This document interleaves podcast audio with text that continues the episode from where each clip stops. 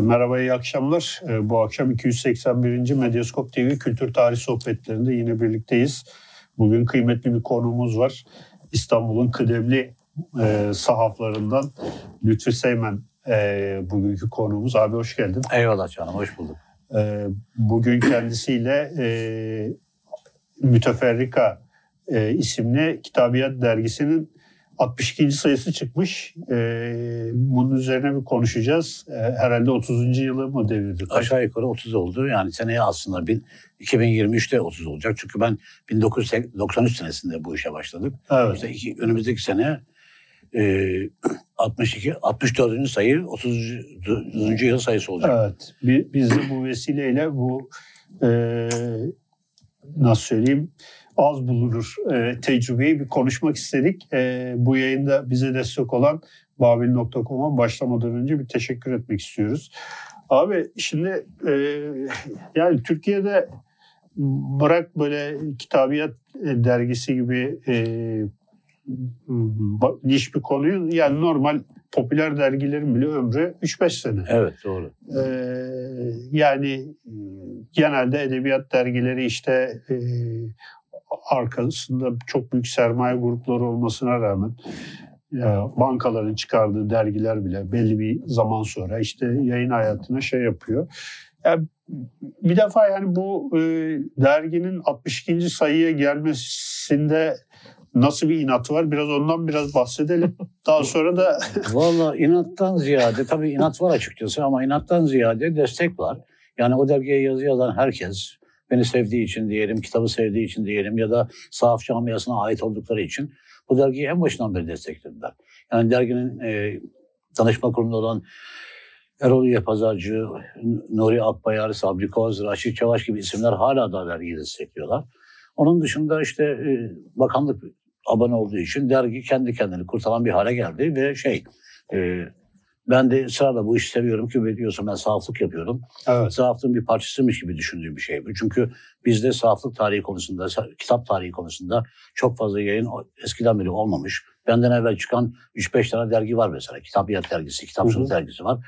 Ama bunların içerisinde bu biraz daha özel bir hale geldi ve biz ısrarla sahaflık tarihi, kitap tarihi, kitapçılık tarihi, dergi koleksiyonlarının e, bir şeyleri, e, indekslerini falan yapar bir hale geldik. E, okur da bunu tuttu, sevdi, beğendi. O yüzden dergi sürüyor ama demin de dediğim gibi derginin sürüş sebebinin temellerinde dergiye yazı vererek destekleyen insanlar yatıyor. Her şeyden evvel o var yani. Evet. Hocam burada abi diyeyim lütfen abi. Hocam. Eyvallah canım. Eyvallah. Ee, yazarlar kim var? Ben mesela şey gördüm burada 60 ya. 59. sayıda tanıdıklar var. Ali Birinci var. İşte e, bildik Ümitler var. E, ya, yine Ali sağ, Birinci, Yahya Erdem, Mustafa Duman. var böyle? Ali Birinci, e, Yahya Erdem, Mustafa Duman, Erol Pazarcı, Sabri Koz, Nuri Akbayar hepsi bunların şeyleri e, yazarların içerisinde. Bunun dışında üniversite çevresinden, akademik çevresinden kitapla ilgisi olan, kitap konusunda düşünen, tartışan insanları da e, şey yapıyoruz. Yani bu sayıda mesela Boğaziçi'nden Yaşar Tolga Cora var ondan sonra. Gene Önder Kaya var mesela evet. Boğaziçi'nden ki Önder Kaya artık şey oldu. E, sürekli yazarlardan biri haline geldi. En çok yazı yazanlar arasında Mustafa Duman, Yahya Erdem, Ali Birinci'yi anabilirim. Erol Yapızarcı'yı anabilirim. Onlar hemen hemen her sayıya yazı veren insanlar. E, benim sıkışacağımı bildikleri için onlar da yazı yazmaktan çekinmiyorlar doğrusu yani. Peki abi yani bu e, çeşitlilik de var yani dergide. E, bu e, çeşitlilik kısmı da aslında önemli. Ya yani şimdi tabii yandan. yazar insanın e, siyasal yapısına göre iş değişiyor ama biyografi yayınlamada istiyoruz. Mesela Salih Seki biyografisi yayınlandı o sayılardan bir tanesinde. Evet. Bu sayıda gene başka bir biyografi var. Ali Birinci'nin yazıları zaten biyografi üzerine ve onun biyografisini yazdığı zaman bibliofilliği üzerine kurulu yazılar. Onlar geniş araştırmaların ürünleri. Yahya Erdem'in yazıları genellikle öyle. Erol abi popüler romanlarla uğraşıyor, polis romanlarıyla uğraşıyor. E, o konuda bize çok yazı yazdı mesela. O yayınlanan kitaplarının yazıları yayınlanmazdan önce benim dergide yayınlandı. Hemen her sayıda Kerime Nadir'di, başkalarıydı falan o popüler roman kitabında. Polisiye romanlarda. E, mesela e, Maykamber yazar, e, Kemal Tahir Maykamber yazarlarından bir tanesi ve FM ikinci ismiyle şeyler yazıyor. Dört tane galiba doğru hatırlıyorsam Campbell romanı var ondan sonra. E, onun hakkındaki ilk araştırmalardan bir tanesinde Erol abi benim derginin şimdi hangi sayısında olduğunu hatırlamıyorum ama yazdı yani. Evet. Evet. Abi şimdi e, genelde hani e, şöyle bir şey vardır. Bilmiyorum e, buna katılır mısın? Ya bir edebiyat mahfili veya kültür mahfili olma hikayesi var. E, bu bazen e, işte bir mekanda oluyor. Eyvallah. Bazen bir dergi de oluyor. Bazen işte burada oluyor. Mesela bu da bir şey yani yani dijital medyada oluyor. Şu oluyor, bu oluyor. Ee, yani siz bunu dergi alanında e, belli bir noktaya getirmişsiniz. Yani burada e, aslında çok böyle e, temel benzerlik yani bütün bu e, mecralarda ortak olan şey herhalde çok seslilik oluyor değil mi? Yani ya bu... tabii ki yani bir dergide çok seslilik olması aslında şey değil. Ben mesela en başından beri e, sosyalist gelenekten gelmeme rağmen hiçbir zaman için sağcıların yazısını basmayacağım ya da ülkücü yazısı basmayacağım gibi bir kaygı içerisinde olmadım. Yazı eğer gerçekten kitapla ilgiliyse ve bilinmeyen bir şey üzerindeyse ben her yazıyı, her siyasi görüşten insanın yazısını bastım. Öyle olunca da yazarlar tarafından da güvenilir bir hale geldim, sevilir bir hale geldim. E zaten dergi de, yani politika öğretmektense iş öğretmek bence çok daha iyiymiş gibi geliyor. Evet. O yüzden biz işimizi yapıyoruz. O yüzden de dergi mesela 30 senelik ömrümü biraz da bana borçlu. Çünkü o destek olmasaydı ondan sonra yani politik görüşüme uygun insanlar seçmeye kalksaydım dergi herhalde 20. sayıda 10. sayıda çuvallardı yani. Evet. evet. Biz, bizde de böyle bir şey var. Yani bir yere hapsolduğunuz zaman orada çıkamıyorsunuz ve alanı hayır, politika, hayır, politikayı yapacak başka alanlar zaten var. Ben bu dergide bir sahaf olarak yani şunu düşündüğümüzde bu çıktığı zaman da 93'te de ya ben sahaflık yapıyorum. Sahaflık tarihine ilişkin bir dergim olsun. Ben yayınlar yapayım deyip o insanlar benim müşterimdi, arkadaşımdı, ahbabımdı. Onlarla konuştuğumuzda onlar fikri tuttular. Dediler ki ya evet sen yap. Biz sana yazı buluruz, adam buluruz, bilmem ne buluruz, konu buluruz dediler. E ben öyle birkaç şey de yaptım. Mesela Doktor Hikmet Kıvılcım'ın sayısı yaptığım gibi İbn-i Ebi Mahmut Kemal İnal sayısı da yaptım öyle.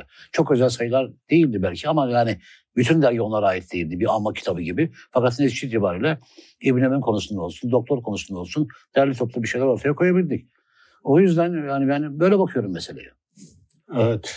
Hem sahaf olmak hem dergi çıkarmak hem derginin çizgisine biraz hani e, vakıf olmak e, gerçekten ilginç bir deneyim yani. Ama yani ben de yani işin içerisine girince birçok şey öğrendim. Çünkü başlangıçta bu işi yeni yapıyorsun ve işin cahilisin de öğrenme ihtiyacı hissediyor. Sadece samimi bir öğrenci gibi davrandım. Çünkü onlardan da çok şey öğrendim. Hem yazan insanlardan hem dükkana gelen müşteriden. Şimdi bazen bana soruyorlar mesela senin ustan kim diyorlar. Bizim iş sahaflık işi hep usta çırak ilişkisi evet. içerisinde dönen bir ilişkidir. Ya ben düşündüğümde mesela benim öyle başlı başına Ahmet Mevlidir, Mehmet amcaları falan diyeceğim bir ustam olmadı. Benim ustam genellikle kitapçı dükkanları oldu. E, kitap toplayan insanlar oldu. Bana gelip de sahaflık yapmaktan yaptığım zamanlarda abi sende şu kitap var mı diye soranlar oldu. Yani onlar kitabı edinmek için sordular. Ben kitabı bilmediğim zaman artık müşteriden çıkıyor iş. Kitabın peşine düşüyorsun. Hele adamın sorduğu kitap senin bilmediğin ve bilmemeyi ayıp zannettiğin bir kitapsa vay anasını bunu bilmiyordum deyip peşinden düşüyorsun. Kitabı buluyorsun, ediniyorsun, bakıyorsun ve o kitabın neden istendiğini anlıyorsun. Öyle öyle sahaflık da böyle besleniyor zaten yani. Çünkü bizim iş okumadan olacak bir iş değil. Evet. Geçmişi okumadan olacak bir iş değil. Kitap tanımadan olacak bir iş değil. Kitabın kapağına bakarak, bakarak sahip olamazsın. İçinde ne yazdığını karıştırman gerekiyor, bilmen gerekiyor ki biz bilgi satan insanlarız. Ben bir, bir akademik hoca geldiğinde ya, ya da bir konuyla ilgili makale yazmak isteyen bir adam, araştırma yapmak isteyen bir adam bana konusunu söylediğinde eğer ben biliyorsam ona beş tane makale, üç tane makale, iki kitap ismi sayabilmeliyim diye düşündük. Öyle olunca da hem kendini geliştirmek için bir fırsatmış gibi duruyor önünde bir iş. Yani böyle yapıyorsun. E bir de ben kitap seven bir insanım. O yüzden zaten bana bunlar doğalmış gibi geliyor. İnsanın sevdiği işi e, meslek haline getirmesi. Ya o konuda çok şanslıyım. Gerçekten evet. sevdiğim bir iş yapıyorum ve bu aşağı yukarı 45 yıldan beri olan bir iş. Ben bir ara e, ayıptır söylemesi diyeceğim. Vergi dairesinde memurluk bile yaptım. Evlenirken iki sene kadar. Sonra ayrıldım ve bu işe devam ettim. E, o yüzden çünkü şey kitap sevgisi başka bir şey. Yani yeni bir kitap gördüğünde sende olmayan bir kitabı edindiğinde o akşam başka türlü uyuyorsun ya.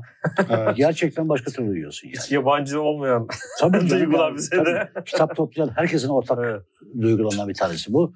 Yani e, çünkü ben mesela hani kitaplar özgür kalmalı falan diyerekten bazen laflar konuşuluyor ya. Yani kitapların ben kendi evimde ve benim rafımda özgür olduğunu düşünüyorum. Başkasının rafındaki kitaplar benim değil. Onlar onların eserleriymiş gibi geliyor bana anlatabildim mi? Abi buradan şey yapacağım hani bazen e, sahaflar kitaplara sevgilileriymiş gibi davranıyor. Ama öyle Gerçekten. oluyor. Mesela Bırakamıyorlar yani. Hani Bırakamıyorlar. mesela e, Bir de kal- mesela- kalıyor. yazan çizen insanlar çok kitaba sahip oluyorlar. Mesela ama ben şunu da biliyorum yani entelektüel çevreden bir, birkaç yerden kitap aldığım oldu. Birkaç yerden de bir sürü yerden kitap almıştım oldu. Başka meslektaşlarım da alıyorlar.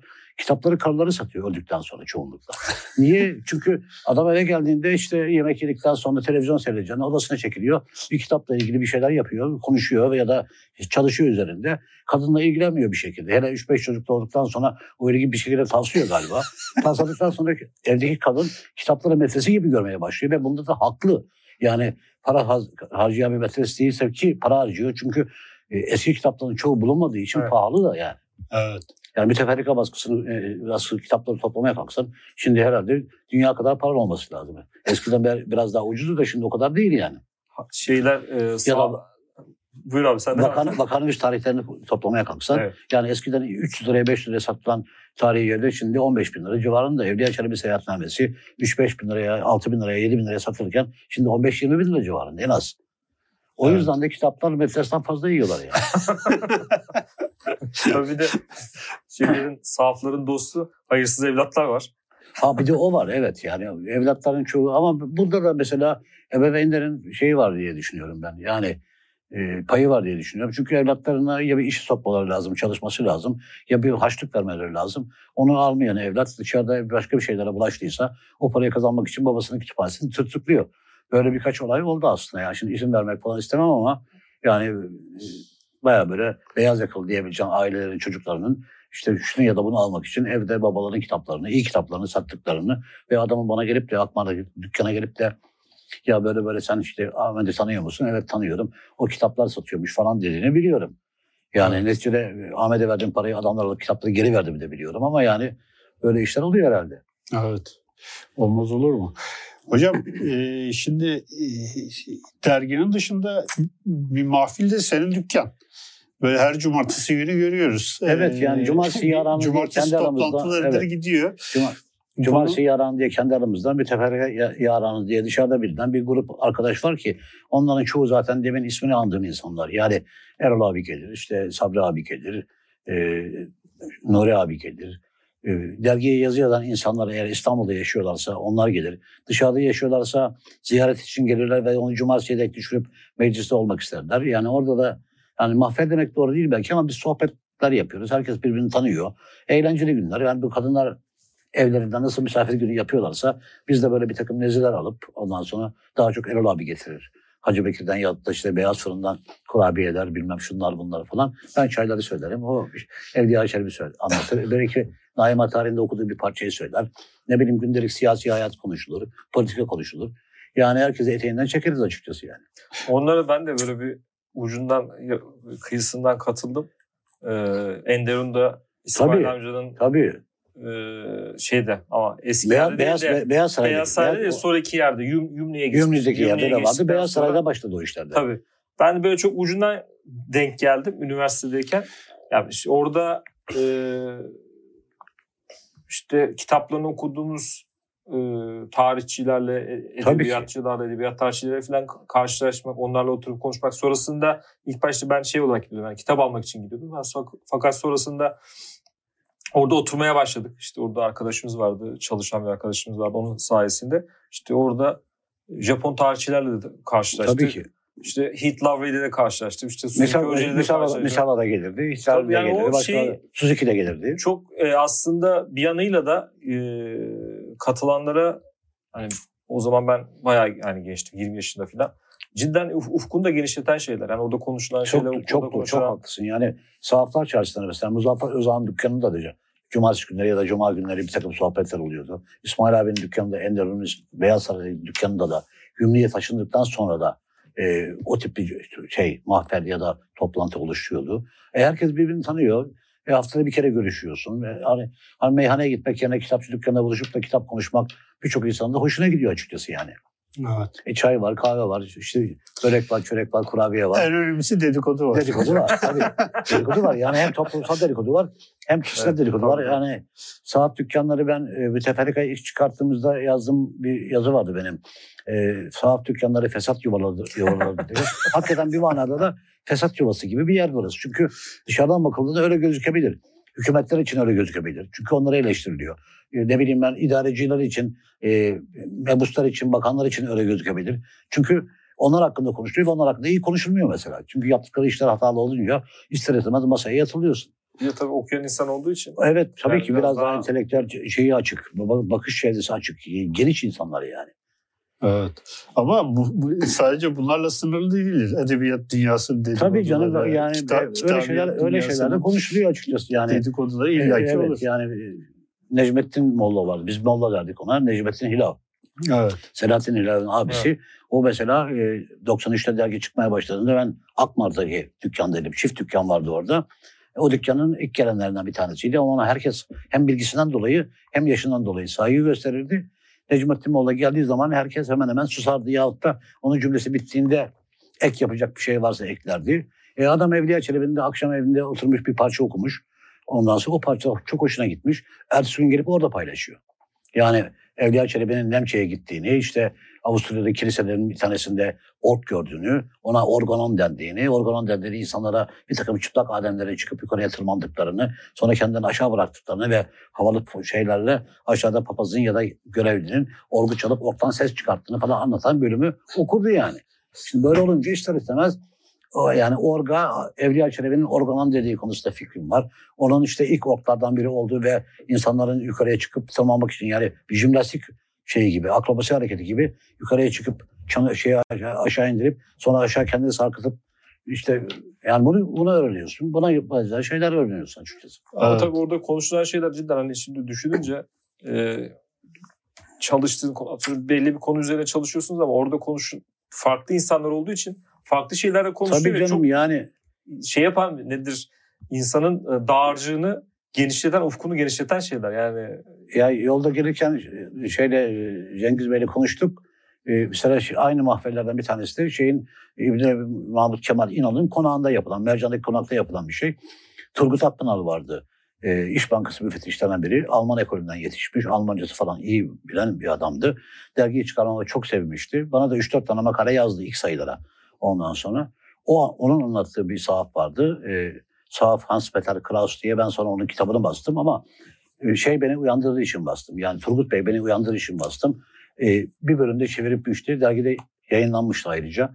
Ondan sonra yani böyle böyle iş öğreniyorsun ve ben mesela o kitabı Turgut Bey sayesinde öğrendim. Mesela Stefan Zweig okuyan bir adamdım ama ben Sahaf Mendel öyküsünü bilmiyordum. O öyküden bahsetti bana. Ben öyküyü e, çevirmiş halini buldum. O öyküyü bastım. Yani Mendel diye bir adamın e, Avusturya'da bir kahvede yaşadığı konusunda fikrim oldu ve onun sahaflık konusunda, sahaflık yaptığı konusunda fikrim oldu filan yani. Hocam aslında herkes birbirinden bir şeyler öğreniyor. Tabii ki canım yani bu ba- başka bir şey yani. Hani yoksa o yüzden hani bana bir kelime öğretenin kölesi olurum lafı boşuna çıkmıyor yani. Hakikaten de yani efendilik kölelik durumu bizim işte de var bence yani. Sen efendiliği kabul etsen de ben köle etmesen de ben köleliği kabul etmesem de benden fazla bilgiliysen gayri ihtiyari öyle oluyor yani. Evet. Şimdi hani e, sen konuştukça yani aklıma gelen şeyler oluyor. Yani bizim de mesela eskiden e, böyle e, işte öğrenciyken veya işte e, başka zamanlarda e, çok farklı insan toplulukları çok bir araya gelmiyorduk. Mesela bu fikriyatı ortadan kaldırdıkça e, fark ediyorsun ki yani aslında herkesin herkesten öğreneceği Tabii. çok fazla Tabii yani politik görüşün var yani. politik görüşün uyuşmadığı insanlardan da öğreneceğim bir şey var.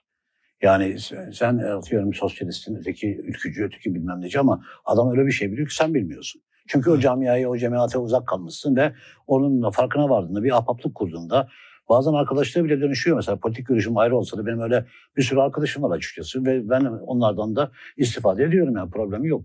Evet. Çünkü o benim şeyime sol görüş oluşuma zarar veren bir şey değil yani. Evet. Hocam şimdi e, biraz da bu saflığınıza hani şey yapalım. E, saflığınızdan bahsedelim. Sizin meslekte 45. yıldız. Aşağı evet. yukarı öyle oldu. Yani sergicilik döneminde beraber katıldı. Ben İstanbul'a 74'te geldim. 74'ten beri sergi aç, açar bir haldeydim. Çünkü çok düzenli bir işte çalışmak istemiyordum. İşte biraz serseri olmak istiyordum. O yüzden de saflığı seçtim. Bir de kitap okumayı seviyordum. Hurdacıları keşfettim. Ondan, ondan sonra sahafla sergici olarak başladım ama benim başlangıç noktasında şey var. Daha evvel söyledim ben bunu. E, Vahan Usta var. Evet. E, şeyde Galatasaray'da kitap sergisi evet. açan bir Ermeniydi. Benden de büyük şeydi. Ama ben İstanbul'a geldiğimde Beyoğlu'nda yaşamaya başladım. Ve Vahan'ı herhalde ilk haftada keşfettim. Ondan sonra her gün uğrayıp onunla çay içmeye, kahve içmeye, sigara içmeye başladım. Ve kitap satın almaya başladım. Sonra ya bu herif bu işi yapıyorsa ben zaten yaparım deyip kendime bu işi kurmaya başladım. Yani ama sahafta kalacağım mesela o zamanlar düşünmüyordum. Sadece geçim sıkıntısını gidermek için ondan sonra akşamları param olsun düşüncesiyle. Sonradan da baktım ki yani kitaplar birikti, gayri ihtiyari birikti. Birikince dükkanlaşmaya başladık ve ilk dükkanımı da 84 yılında açtım. Evet. Kadıköy'de bir arkadaşla ortak açtık. Ama ben şunu gördüm, kitap ortak kabul eden bir şey değil. Kitap demin konuştuk ya, kitap biraz sevgiliye benziyor. İnsan sevgilisi başka biriyle paylaşmaz. O yüzden ben ortalıktan iki ay içerisinde ayrıldım. Kendi dükkanımı açtım. Ondan sonra da devam ediyorum. Yani o da gene 85 sonu falan gibiydi. 85'te moda sinemasına gittim. Orada dükkan açtım. 86'da şeye taşındık. Akmar'a taşındık. Evet. Akmar e, bizim gittiğimizde inşaattan yeni çıkmış e, demir çerçeveleri bilmem neleri falan filan orada olan ve camları takılmamış bir yerdi. İki arkadaş gittik, dükkan tuttuk derken işte ben diğerlerine haber verdim. Sahaf, tanıdık sahaflara haber verdim. Antikacılara haber verdik. Akmar Çarşısı Kadıköy'de e, sahaflar çarşısı haline geldi. Ve çok da sükse yapan bir hale geldi. İnsanlar oraya gelip kitap almaya, antika eşya almaya başladılar. Çünkü çarşı karışık bir çarşıydı. Bir tarafı antikacı dükkanlarıydı, bir tarafı sahaf dükkanlarıydı. Ya bu 93'e kadar falan böyle sürdü. 93'te e, ders kitabı satan biri geldi ve o herkesin ahlakını bozdu. Şimdi Akbar artık ders kitabı, test kitabı. kitabı, üniversite hazırlık kitabı satan bir yere geldi. Akbar'ı kuran ben olmama rağmen, e, yani iki kişiden biri ben olmama rağmen e, ilk çıkan da ben oldum. Yani çünkü orada gerçekten benim sahaf müşterim rahatsız oluyordu. Biz içeriki toplantı yani konuşmalar, sohbetler bile işin şeyi suyu çıkıyordu açıkçası. Evet. Öyle olunca yan tarafta bir apartman buldum. Apartmana girdim. Orada çok rahat ettik. O zaman toplantılar oraya taşındı 95'ten beri. Şimdiki ofis, şey diyeyim, ofis gibi kullandığım yerdeyim. Sonra aşağıya ufak dükkanı keşfettim. Orası da yeni yapılıyordu. Bir ay yeni bitmişti. Orayı kiraladık. Derken işte böyle karşılıklı küçük dükkan, büyük dükkan diye bir var yer kurduk. Öyle e, Evet. Ama abi şeyde de böyle değil mi? Sahaflar çarşısı, Beyazıt Sahaflar çarşısı da öyle. Şimdi e, e, okul, test, Tabii yani kitapçılar, o aslında... Kitapçılar mı diyeyim artık? Okul ve e, test, test kitapları satıyorlar. Doğru söylüyorsun hocam. Dükkanların e, istilasına uğradı. Yani orada da şey ya kalmadı. Sade o değil mesela. Şimdi gidip baksan orada kavanozda köyden getirdiği balı satan adam da bulacaksın. Tespih satan adam da bulacaksın. Hacı yağı yahut da işte e, Yemen kokusu satan adam da bulacaksın. Belki gül suyu bile vardır yani. Anladın? Orası öyle bir hale geldi. Yani e, kötü bir hale geldi. Benim yetiştiğim zaman da 74 sonrasında öyle değildi açıkçası. Çünkü e, yani Aslan Kaynar'da sağdı, başkaları sağdı, Muzaffer Uzak sağdı ve orada hakikaten üniversite hocalarının geldiği bir, bir sürü mahfel vardı, bir sürü insan vardı. E ben de sahaflı çarşı içerisinde öğrendim. Çünkü kendine kitap toplayan bir çocuktu, bir öğrenciydim. Yani dükkanlara girip de işte artık ünsiyet peyda edince merdivene çıkıp da yukarı tırmanıp da yukarıdaki kitaplara bakma özgürlüğünü de ele geçiriyorsun. Ben mesela sırtını okuyamadım kitaplarını çekip çekip bakardım. Bazen işlerdeki fiyata bakardım. Öyle öyle iş öğrendik yani. Evet. Da, ee, yok sen devam et. Ben so sorayım. Şeyi de soracağım aslında. 45 ee, sene deyince abi ben 45 yaşındayım. Maşallah. yani... ne olduğunu bilmezsin birader. Sağ olasın. Yani şunu merak ediyorum. Bu 45 sene içinde sahaflıkla uğraşırken nasıldı? İyiye mi gitti, kötüye mi gitti? Belki hiçbirisi olmadı ama değişiklikler neler oldu? Ya Sahaf, bir, bir, sürü, bir sürü değişiklik oldu. Yani eskiden hani sahaflık zaten sahaflar çarşısında Beyazıt'ta sınırlıydı. Onun dışında sahaf sayısı çok fazla yoktu. 12 Eylül sonrasında yani 12 Eylül'den sonra gelen hükümetler sonrasında e, başka tür bir şeye evrildi. Niye? E, bir sürü insan işsiz kaldı. Bir sürü öğrenci okuldan atıldı. Ve bunlar kitaptan başka satacak bir şey bulamayınca e, bir Kadıköy yakasında toplanmaya başladılar ki biz önce Kafkas pazarcıda toplanmıştık.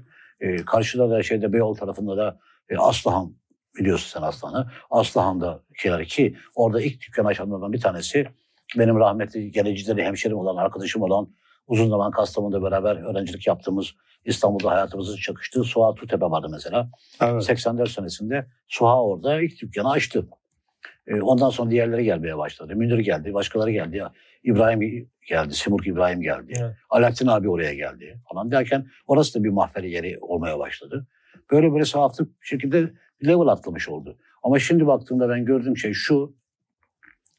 Eskiciler, hurdacılar, bizim altyapımızı oluşturan insanlar, hinterland oluşturan insanlar da artık kitaptan para kazanılacağını bizim sayemizde anlayınca onlar da internetten kendilerine işte sahaf şu, sahaf bu deyip de dükkanlar açıp da internetten ve nadir kitap üzerinden satmaya başladılar.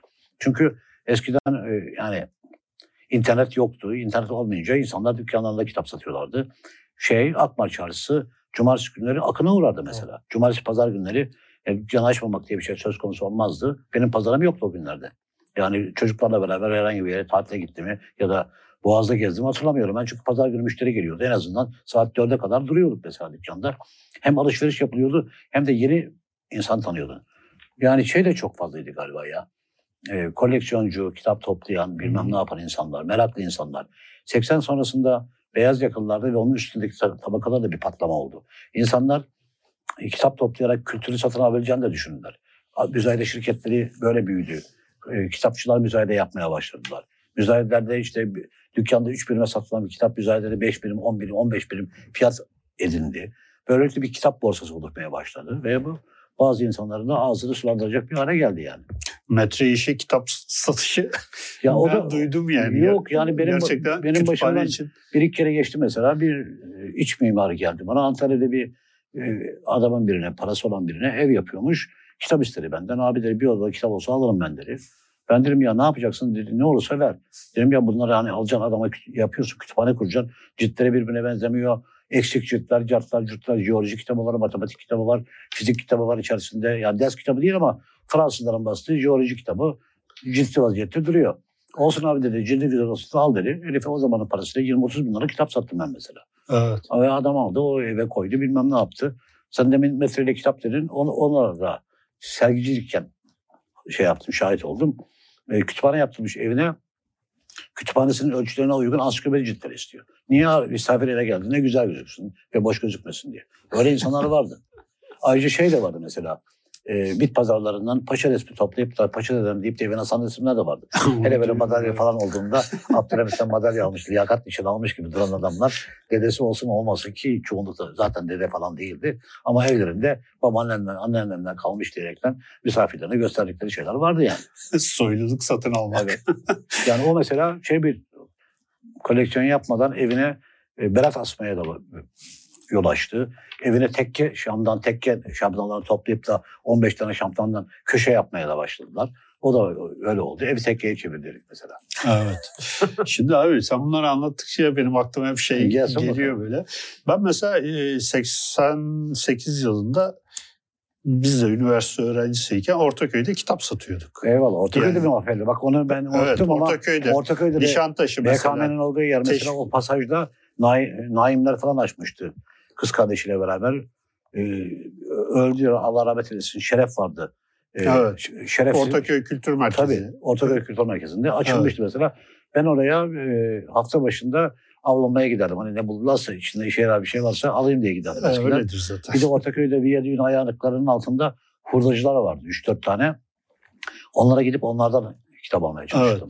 Şimdi mesela o dönemlerde şöyle bir şey vardı. İstanbul'un mesela Osman Bey'de işte Tayyareci Sokak, Tabii. işte Teşvikiye Camii'nde işte sühaların Tabii, falan. tabii Suada'nın. Ne, ne, Necat iş- işlerin tabii, işte Necat tezgahları.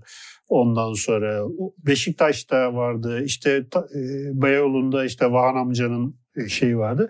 Yani kitap şöyle şöyle bir şeydi. Yani kitap hayatın içinde bir şeydi.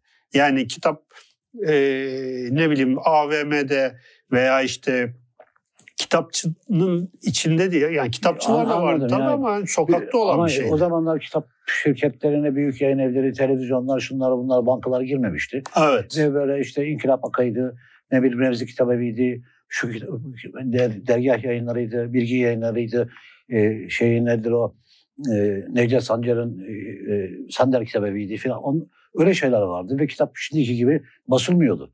Evet. Ben mesela dergiyi götürdüm, ambara girdim. Onlar Kültür Bakanlığı'nda çalışıyorlar. Abi yani milyonlarca kitap var. E, yani 20 tane uçak sığacak ambarın içerisinde ağzına kadar kitap dolu. İşte kitap piyasası da böyle değildi. Kitaptan para kazanmayı akıl eden ve süreklenen bir sürü insan çıktı. Bir ikincisi popüler hikayeler arttı. Popüler romancılar arttı. Yani Ayşe Kulin'den Elif Şafak, Elif Şafak'tan Ahmet Ümit'e oradan oraya buraya varan bir geniş bir yelpaze, geniş bir skala ortaya çıktı ve insanlar yani bir Hüseyin Rahmi bir kitabı basıldığında 100 bin tane basılacağını akıl etmemiştir. Ama şimdi artık insanlar 100 bin basın, 150 basılı pazarlık edebiliyorlar. Kitap o hale geldi açıkçası yani. Evet. Yani marketlerde satılır hale geldi. Bir sürü markette kitap var yani. Bir şeyde bu üç harfli marketlerde şurada Onlarda da var. Yani sonra gazeteler mesela promosyon yaptılar. Sabah gazetesi e, Nobel, Nobel dizisini, edebiyat dizisini evet. oturdu. Hala basın. binlerce bir, sürü ansiklopediyi bastılar. Evlere kitap öyle girdi. Anlatabildim mi? Yani benim babam gazete bayiliği yapıyordu mesela. E, gazete yaptığı zamanlarda kupon biriktirip de fasulyeleri geldiğinde babam elinden veriyordu. Ki ben yaz tatiline gittiğimde babama yardım ettiğimde ben de o işi biliyordum yani. Evet. Elde kalan bir sürü şeyi sonradan ben getirip İstanbul'a taşıdım. Oraya buraya dağıttım yani. Evet. Özellikle 2000'lerden sonra kitap piyasası cidden çok ivme kazandı yani Türkiye'de. Ee, belki her e, buna 80'leri falan da katabiliriz 80'ler 90'ları. Ya 12 Eylül sonrasında Türkiye'de zaten başka bir evrilme oldu. Yani hem politik anlamda, siyasi anlamda, hem kültürel anlamda, hem ekonomik manada birçok şey değişti. Yani hani daha fazla Amerikanlaştık ya da daha fazla kapitalistlik demeyeceğim. Ama netice itibariyle her şey gibi kitap piyasası da evrildi. Sahaflar çarşısının içi boşaltıldı mesela. Sahaflığın içi boşaltıldı. Eskiden hani sahaflar çarşısına girdiğinde bir halk hikayesi aradığında üç dükkandan birinde buluyordun. Dört dükkandan birinde buluyordun. Şimdi gelsen mesela öyle bir şey yok neredeyse. Çünkü evet. niye? Osmanlıca kitaplar artık piyasadan çekildi. Yani çoğu el değiştirdi. Bilmem ne yaptı. Ancak yine koleksiyon yapmış bir adamı vefat edecek de sen aileyi tanıyacaksın da kitapları alacaksın da piyasaya yeniden kitap süreceksin. İş bu hale geldi yani. Evet. Abi şimdi Ümit'ten bahsediyoruz, Ümit Nar'dan. Ee, o özellikle sormamı istediği bir şey daha var. Senin bir de Cide'de çıkardığın bir dergi. Ya bir Selim onu da getirirdim. Varmış. Var, öyle evet. bir dergi var. Ee, şimdi Ona elim, da mutlaka sorun. E, elimde 16. Şey 16. sayısı var. Yani ben İstanbul doğumluyum ama çocukluğum 5 yaşından itibaren Cide'ye geçti. Oraya bir gönül borcum var benim ve ben Cide'nin coğrafyasını seviyorum.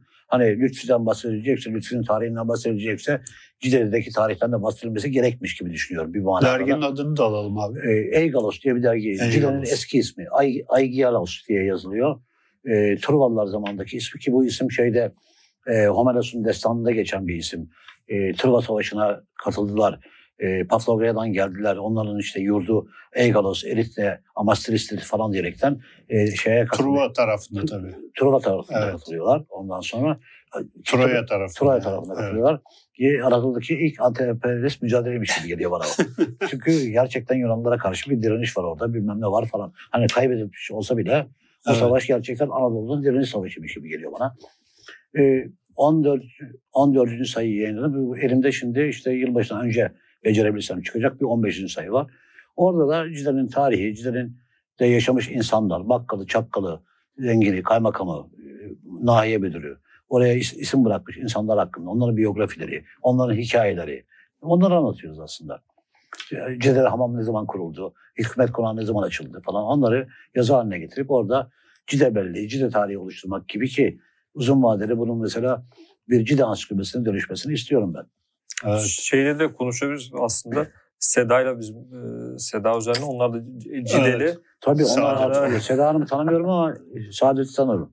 Saadet Onlar Cideli o şeyde Seda da bazen yazıyor Cide'deki evet. işte mimari e, unsurlar üzerine falan yazıyor evet. sağ olsun.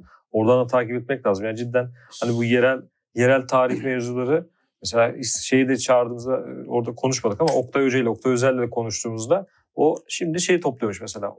E, ordu demişti. Ordu e, Ordu Ordu'daki yerel e, yoksa Sinop muydu? Şimdi şeyi hatırlamıyorum ama ya Ordu ya Sinop. Oradaki şeyleri arşiv, arşiv kayıtları işte e, evraklarını topluyormuş. Onlarla ilgili fotoğraflar şeyler falan böyle. Yani aslında böyle yerel tarihin de e, bu şekilde toparlanması gerekiyor. Ya, Burada ya- e, derginin çıkması da cidden e, Ya tabii ki toparlaması gerekiyor. Ben mesela bundan 30 sene evvel Cide'de mübaşirlik yapan bir adamdan e, adliyenin artık çekaya attığı, bilmem neye attığı evrakları almıştım ondan sonra. E, bunu da birkaç yerde konuştum, birkaç kişiye de söyledim. Ama e, bundan e, tem- geçen Temmuz ayında falan biri beni Cumhurbaşkanı'na şikayet etmiş. Bunda Osmanlıca kadısıcıları var diyerekten. Polis bastı aldı evrakları götürdü mesela. Ama bizim benim işim anlatamıyorsun. Çünkü hakim sahaflık konusunda çok fazla bilgi sahibi bir değil.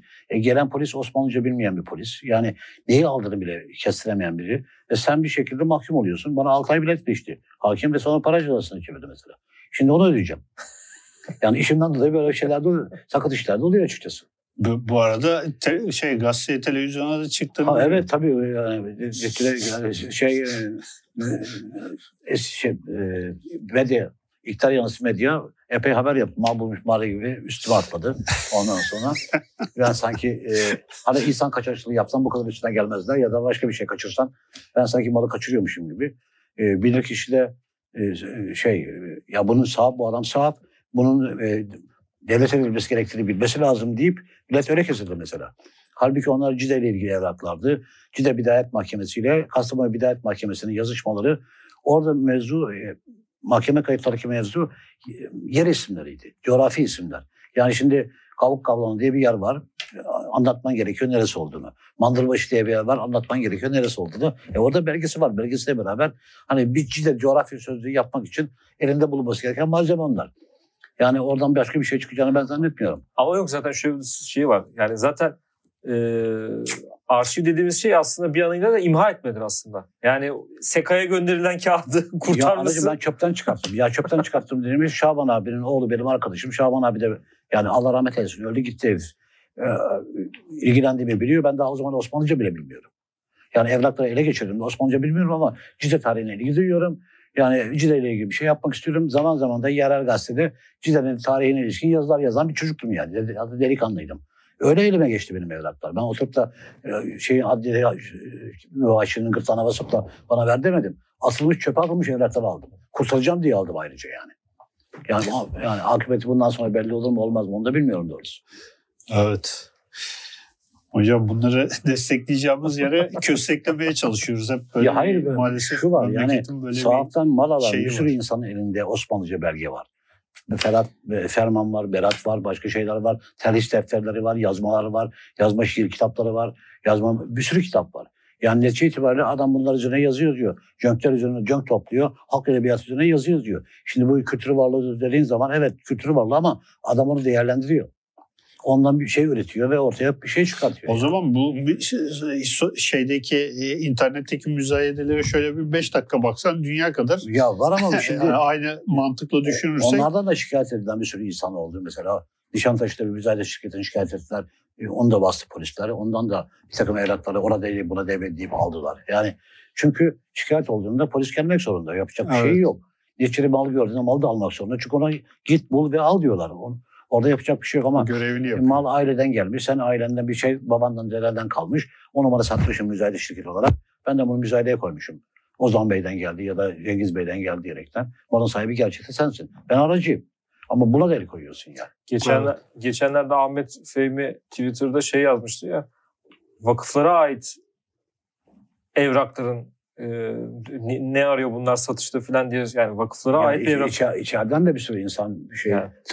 tısırıp, tısırıp satıyorlar. Yani şimdi adam gibi devlet araştırma yapsa e, Güzel Sanatlar Enstitüsü'ndeki depolardaki mallara baksa ya da Said Halim Paşa yalısına baksa ya da başka yere baksa bir sürü eksik gedik bulacaktır. Deniz Müzesi'ndeki resimlere baksa aslıların alındığını yerine saatlerinin konduğunu görecektir yani. Hocam onlar zaten şeyde bile e, Resim Heykel Müzesi'nde e, bile yüzlerce sahte şey çıktı. Çıktı bir kısmı ortaya. basın- basına da Bir- yansıdı bir- bunlar. bir kısmı basına çıktı, bir yansıdığı kısmı çıktı tarafını ortaya. biliyoruz Yani işte. ben e, fi tarihinde yani Akmal'dayken e, bir tane Diyarbakır Tahsin resmi gördüm antikacının birinde. Onu aldım. Diyarbakır Tahsin olduğunu bilerek aldım. O da Hasan diye okumuş eski yazıyı. Tahsin Hasan diye okumuş. Ucuz da bir fiyata verdi ama ben resmin peşine düştüm. Ya hani bu resmi değerine satayım istedim. E, Diyarbakır Tahsin'in resimlerinin Deniz Müzesi'nde olacağını düşünüp Deniz Müzesi'ne Çocuklarla beraber, karımla beraber, kızımla beraber gezmeye gittik. Ya ben iki resim cahiliyim her şeyden. Ben hani o zaman her şeyde sahtesini batısını kolay kolay edecek bir yerde değilim. Ama çok bariz, hiç resmen anlamayan bir adam da bunu Diyarbakır Tahsin yapmamış olabilir diye resme bakarsın. Evet. Zamanında almışlar, sahtesini yaptırmışlar, o çerçeveye sahtesini koymuşlar, resmin orijinalini kim bilir neye, kime nasıl sattılar, satmışlar yani. Evet. Abi şimdi e, yavaş yavaş toparlayalım istersen. E, bu derginin e, gideceği yer neresi? Var mı böyle bir hani? Valla dergi şimdi işte 62'yi bulduk. Ben bir ara yani ekonomik sıkıntıdan dolayı kağıt parasının yükselmesinden dolayı 66'ya kadar dayanayım ve işte bir yazı yazayım, bitiş yazısı. 66'ya bağladık diyeyim, bu işten çekileyim dedim ama bilmiyorum yani arkadaşlar desteklediği sürece, ben para bulduğum sürece, bakanlık bu işte alıp alırsa eğer eskisi gibi o zaman dergiyi devam ettirmeyi düşünüyorum. Tabii ki ölmezsem yani. Ve, Allah, Allah gecinden versin. Versin, yani. herkese versin de gidebildiğimiz yere kadar gitmeyi düşünüyorum evet. doğrusu yani. Evet. Çünkü yani dergi başka bir şey haline getirdi beni. Hem beni, işimi, hem insanlarla ilişkimi. Evet. Bir de yaptığım işe baktığımda şöyle yani bir, bir metre boyunda 60 tane dergiye sahipsin ve şey gibi akordeon gibi çalışıyorsun. o duyguyu biz çok iyi biliyoruz değil mi Ozan? ben de böyle 200 geçen hafta İsmail Hoca'ya çağırmıştık. Onu 80, 280, 280 ama öncesinde 80. programda çağırmışız. 80-80 küsür program. Arada 200 program geçmiş. Şimdi ee, yani cidden biz nasıl yaptık falan diye düşünüyorum. O öyle bir durum. Bir de sen, senin dergiyle yaptığını bize dijital ortamda Eyvallah. Yani ama şunu söyleyeyim sana. Bir kere bulaştığında eğer biraz sebatkarsan ki ben çok maymun iştahlı bir herifimdir. Ama dergide nedense ben de sebat ettim. Yani vazgeçmedim evet. açıkçası. Yani şunu biliyorum mesela dışarıdaki üniversitede bu kitap dergiyi satan bir sürü insan var. Bir şekilde mesela en son e, Oxford'un e, kitapçılık ansiklopedisi içerisinde Müteferrika dergisi ben değil, ister istemez ben de tabii içerisinde bir paragraf madde bile olsa girdi mesela. Ha, Bu hoş bir şeymiş gibi geldi bana. O yüzden de dergiye vallahi işte e, gittiği yere kadar. Para oldukça ve ömrüm oldukça. evet. İkisi evet. beraber yani. Abi çok teşekkür ederiz. Estağfurullah canım. Güzel bir e, sohbet oldu bugün. E, bugün e, Sahaf Müteferrika ile çıkartmış olduğu Müteferrika dergisi üzerine bir yayın yaptık. Bu 59. yayına e, dergi ama 62. 62 dergide son de, sayıda burada. E, ilgilisi ve meraklısı mutlaka edilsin, takip etsin. En azından haberdar olsun istiyoruz. Çünkü bunlar çok kıymetli çabalar. E, 281. yayınımız burada sona eriyor. E, bu yayında bize konuk olan Lütfü Seymen'e tekrardan teşekkür ediyoruz. Ben de ikinize birden teşekkür ederim. Sağ olun. Ee, Davet ettiğiniz için. Sağ olun abi. Ee, bu yayının size ulaşmasında bize destek olan babil.com'u da bitirmeden önce bir teşekkür etmek istiyoruz ve iyi akşamlar diliyoruz.